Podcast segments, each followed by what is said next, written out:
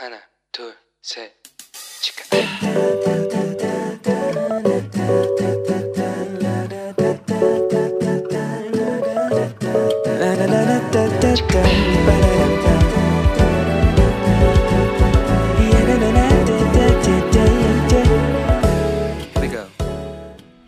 Hello，你这个星期过得好吗？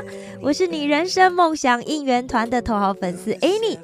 我想大家应该都有听过摩斯密码吧？摩斯密码是一种可以时通时断的一个讯号代码。那它通过不同的排列顺序来表达不同的英文字母、数字跟标点符号。那这个呢，是由美国的发明家。萨萨缪尔·摩斯以及他的助手艾尔菲德·维尔在一八三六年的时候发明的。那摩斯呢？他出生于近前的清教徒家庭，他的父亲叫做加蒂大摩斯，他被誉为是美国的地理学之父。那加蒂大摩斯呢？他不仅是一个忠诚的卡文主义的传道者，他同时也是美国基督教公理会的牧师哦。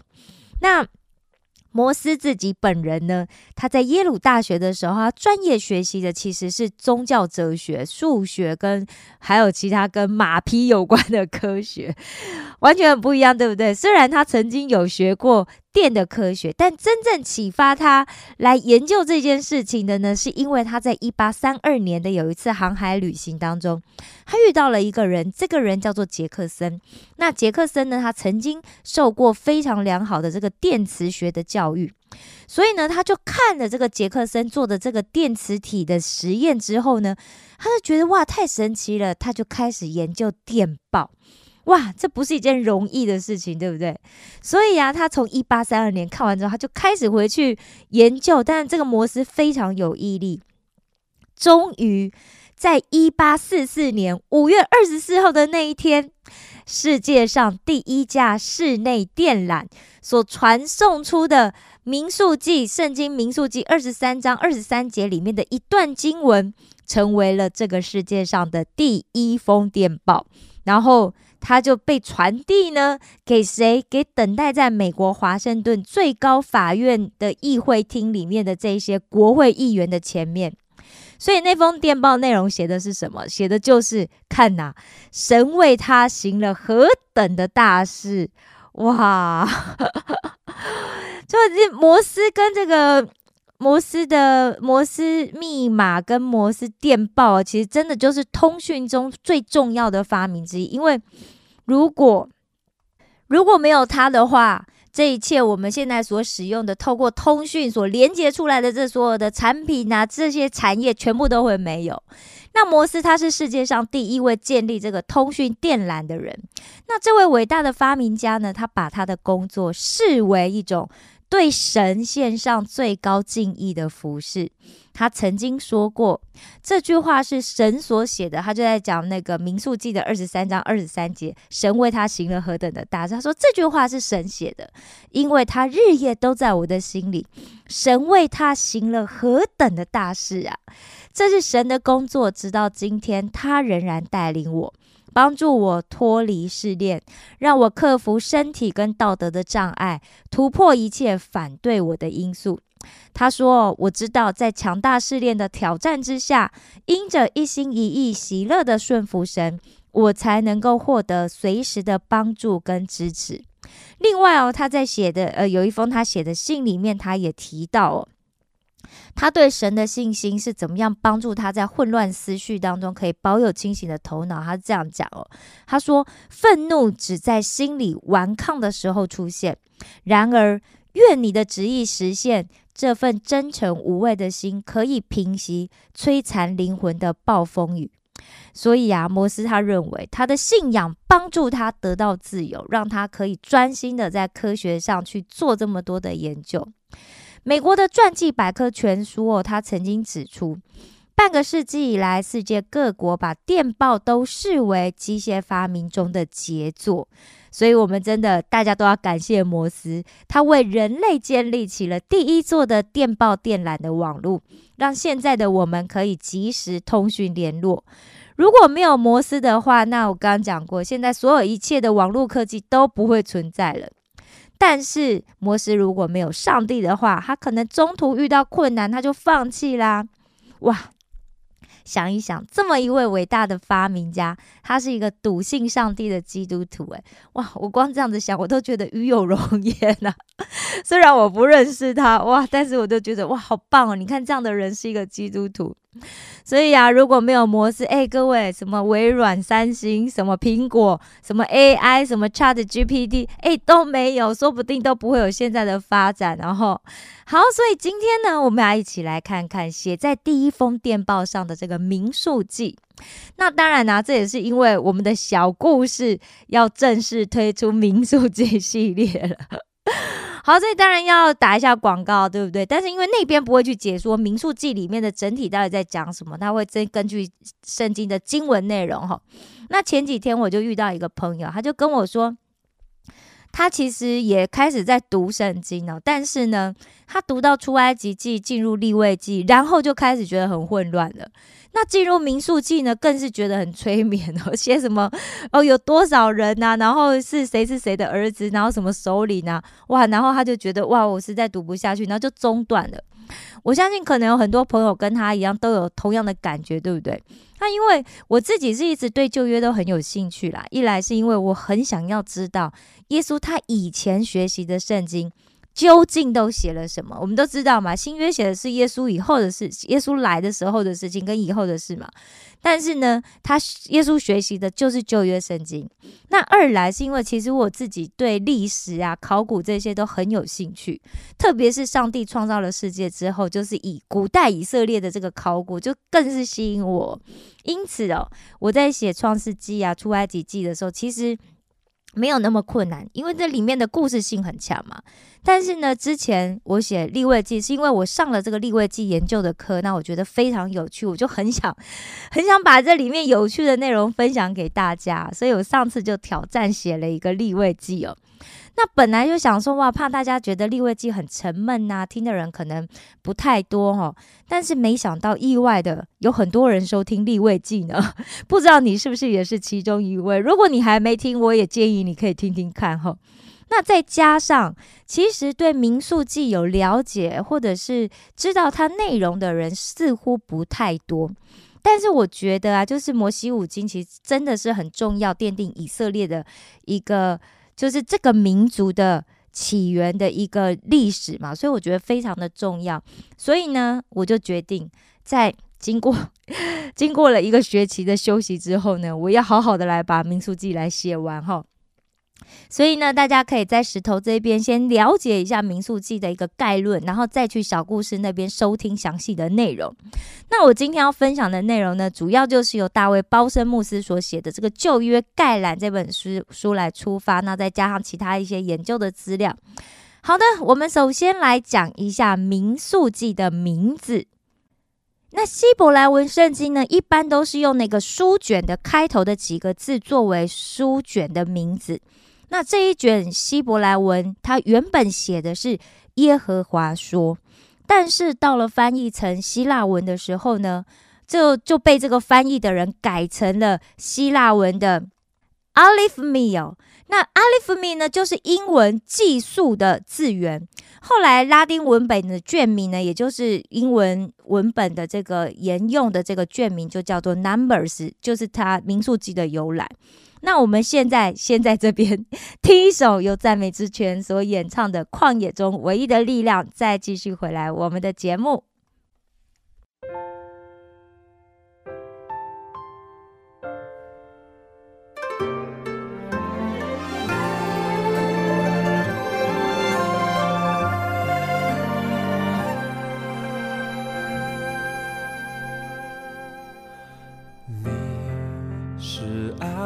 我的天赋，绝望中你仍然不停地运行，你不愿我停留黑暗中，不停追寻我，直到我的自由，你。是我中唯一的力量，患难中的安慰，黑暗中的盼望。我呼求的日子，你必拯救我。心事的天赋，我依靠你。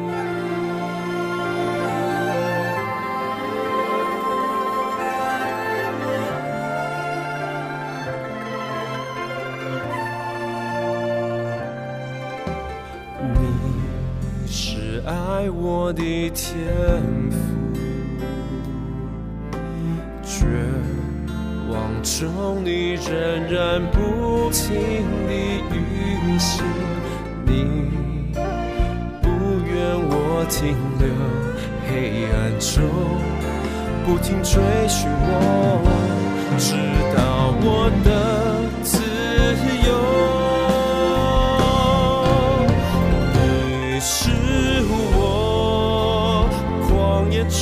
唯一的力量，患难中的安慰，黑暗中的盼望。我呼求的日子，你必拯救我。心事的天赋，我依靠你。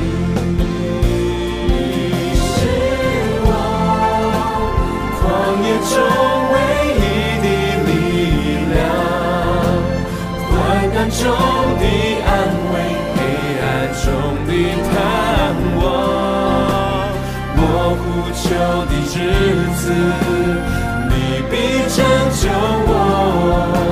心事的天赋，我依靠你。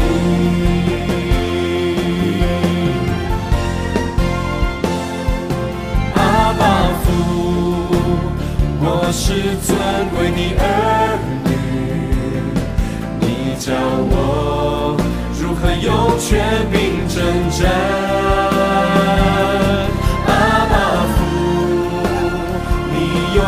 用笑脸帮助我，把所有的咒诅为主。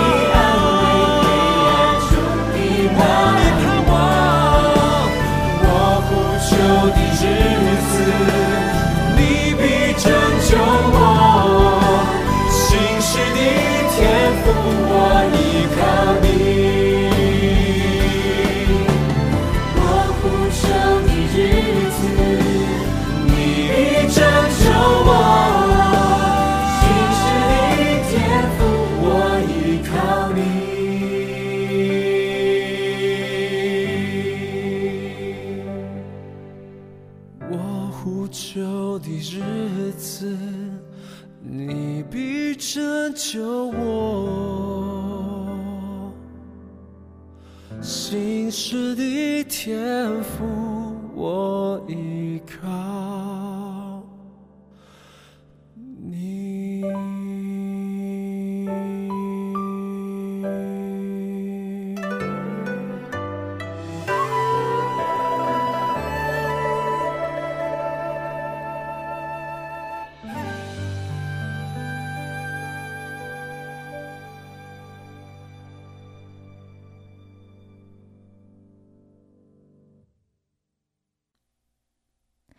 那他为什么是用寄宿这个单字呢？因为民数记的第一章就是从人口调查开始，然后呢是用第二次的人口调查作为结束。那第一次的数点跟第二次的数点中间其实大约差了三十八年，也就是以色列人实际上在巴兰旷野流浪的时间。那第一次数点的一共有多少人呢？大概是六十万三千五百五十人。那三十八年后第二次数点的时候是六十万一千七百三十人，虽然少了一千八百二十个人，但差距不太大。那数点的这个对象呢，主要是二十岁以上可以出去打仗的男丁哦。那大家听到这边，可能会有人想到说：“诶，我记得我好像读过大卫，不是也数点过人数吗？可是他一数就被上帝处罚啦。那为什么这边摩西就可以去数点人数呢？”好的，答案是这样子的。其实数点人数没有什么不对啊，吼。但是大卫，大卫问题在哪？大卫是他的动机不对，因为他是出于骄傲才要去数点人数，他想知道他的子民有多少人。但是摩西数点人数不是因为这个原因呢？摩西数点人数是神吩咐他去数点的。好，这这这是最大的差别哈。那我们从数点人数可以看到三件事情。第一件事情就是哇，以色列人真多呀。光是二十岁以上可以出去打仗的男丁，当时就有六十万人。如果再加上女人跟小孩的话，那浩不浪当就超过两百万人啊，对不对？各位，首尔在二零二二年十一月的人口统计是九百四十万人，两百万人就相分相当于二十个 percent，也就是五分一五分之一的人要全部一起移动，诶，光想象就觉得很困难哈。所以也有人提出疑问啊，那就。那这些人怎么可能在这么短的时间，然后可以一起进入西奈旷野呢？又怎么可能一晚就走过红海呢？对不对？而且那么多人要吃啊，要喝啊，怎么可能呢？你说对了，如果是人，我觉得当然不可能。对，怎么可能？但就是因为不可能啊，人在人来做是不可能的，所以耶和华神所显的神迹才显得更加真实，不是吗？就是因为是神，所以一切才变得有可能啊，不是？你说不是吗？那我们从人数上面看到的第二件事是什么？就是这四十年当中，以色列人的人口数的变化并不大。其实从现在来来看啊，其实整个全世界的人口总数的增长其实是逐渐趋缓嘛。但严格上来讲哦，是以开发国家都在逐渐萎缩。那增长在哪里？主要增长在非洲啊，跨亚非两洲的埃及呀，亚洲的印尼还有美国。大家去想一想，这那个时候不是现在，以色列人在那么严酷的旷野环境当中，还可以维持差不多的人数。所以是不是一件很不容易的事？这也是上帝的恩典哦。那第三个呢，就是人口结构的不同。在出埃及的六十万男丁当中呢，这六十万人只有加纳跟约书亚两个人最后进入了迦南地，也就是说，其他的五十九万九千九百九十八个人全部都死在了旷野啊！这看起来真的是一件很悲哀的事诶，哇！老实说，《民数记》里面有三分之二的事情呢，原本都是可以不用发生的，大家知道吗？从埃及到迦南这段路程呢，刚就原本只要十一天就可以走到了，但是以色列人却花了整整的四十年。这四十年里面，他们都在旷野里面打转。那为什么会这样子呢？如果我们真的从《民数记》里面去看，看到一件事情，就是以色列人呢是一个非常。爱抱怨的民族，其实当然呢，我觉得他们爱抱怨就好像是我们自己也爱抱怨的哈。对事情的满足热度只有三分钟。保罗在哥林多前书十十章的第一节到第十一节，他这样子讲哦。弟兄们，我不愿意你们不晓得，我们的祖宗从前都在云下，都从海中经过，都在云里海里受洗归了摩西，并且都吃了一样的零食，也都喝了一样的灵水。所喝的是出于随着他们的灵磐石，那磐石就是基督。但他们中间多半是神不喜欢的人，所以在旷野倒闭。这些事都是我们的见解。叫我们不要贪恋恶事，像他们那样贪恋的；也不要拜偶像，像他们有人拜的。如经上所记，百姓坐下吃喝，起来玩耍。我们也不要行奸淫，像他们有人行的，一天就倒闭了两万三千人；也不要试探主，像他们有人试探的，就被蛇所灭。你们也不要发怨言，像他们有发怨言的，就被灭命的所灭。他们遭遇这些事，都要作为见解，并且写在经上，正是警戒我们这末世的人。民宿记哦，可以说是我们人生的借镜，提醒我们哦，神的百姓有什么不应该做的，有什么是应该要做的事情。好了，今天呢，我们先分享到这里。下个礼拜我们还要再继续分享《民数记》。最后呢，我要分享一首韩文诗歌，叫做《越过旷野》。旷野日记那没有给大家。好的，你知道吗？上帝并不是希望我们待在旷野里面，而是要我们越过旷野。希望每一个正在听节目的你，都可以越过神差遣你去的那片旷野。我爱你们，为你们感到骄傲。石头们的青春日记，我们下次见哦。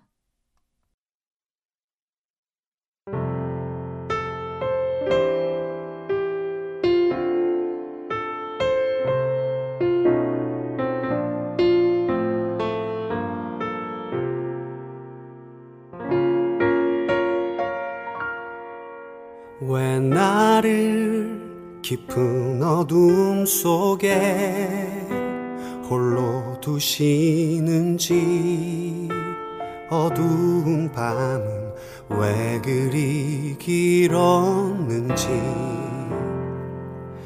나를 고독하게 나를 낮아지게 세상 어디도 기댈 곳이 없게 하셨네.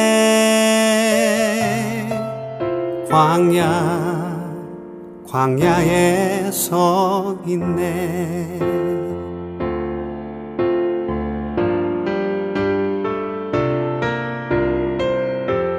주님만 내 도움이 되시고 주님만 내 빛이 되시는 주님만 내 친구 되시는 광야. 주님 손 놓고는 단 하루도 살 수 없는 곳 광야. 광야에 서 있네.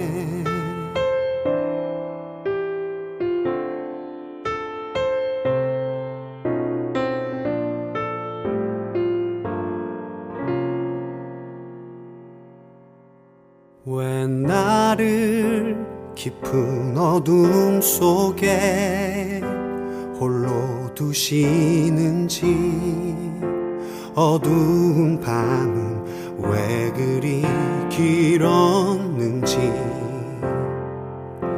나를 고독하게 나를 낮아지게.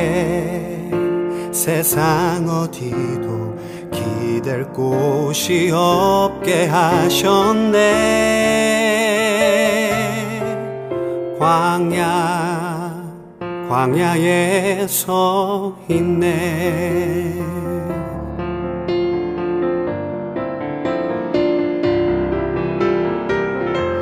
주님만 내 도움이 되시고 주님만 내 빛이 되시는 주님만 내 친구 되시는 광야. 주님 손 놓고는 단 하루도 살 수 없는 곳 광야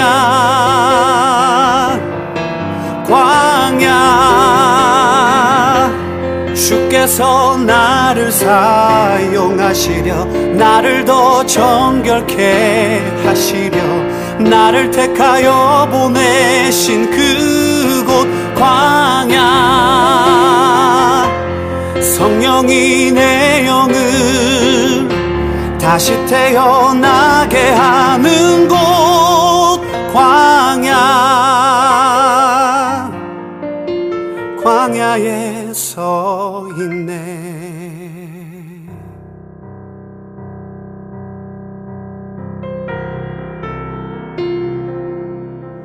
내 자가 산산이 깨지고 높아지려 했던 내 꿈도 주님 앞에 내어놓고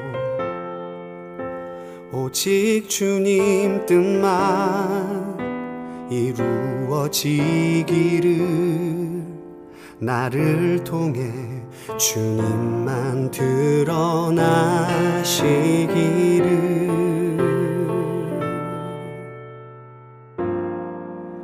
광야를 지나며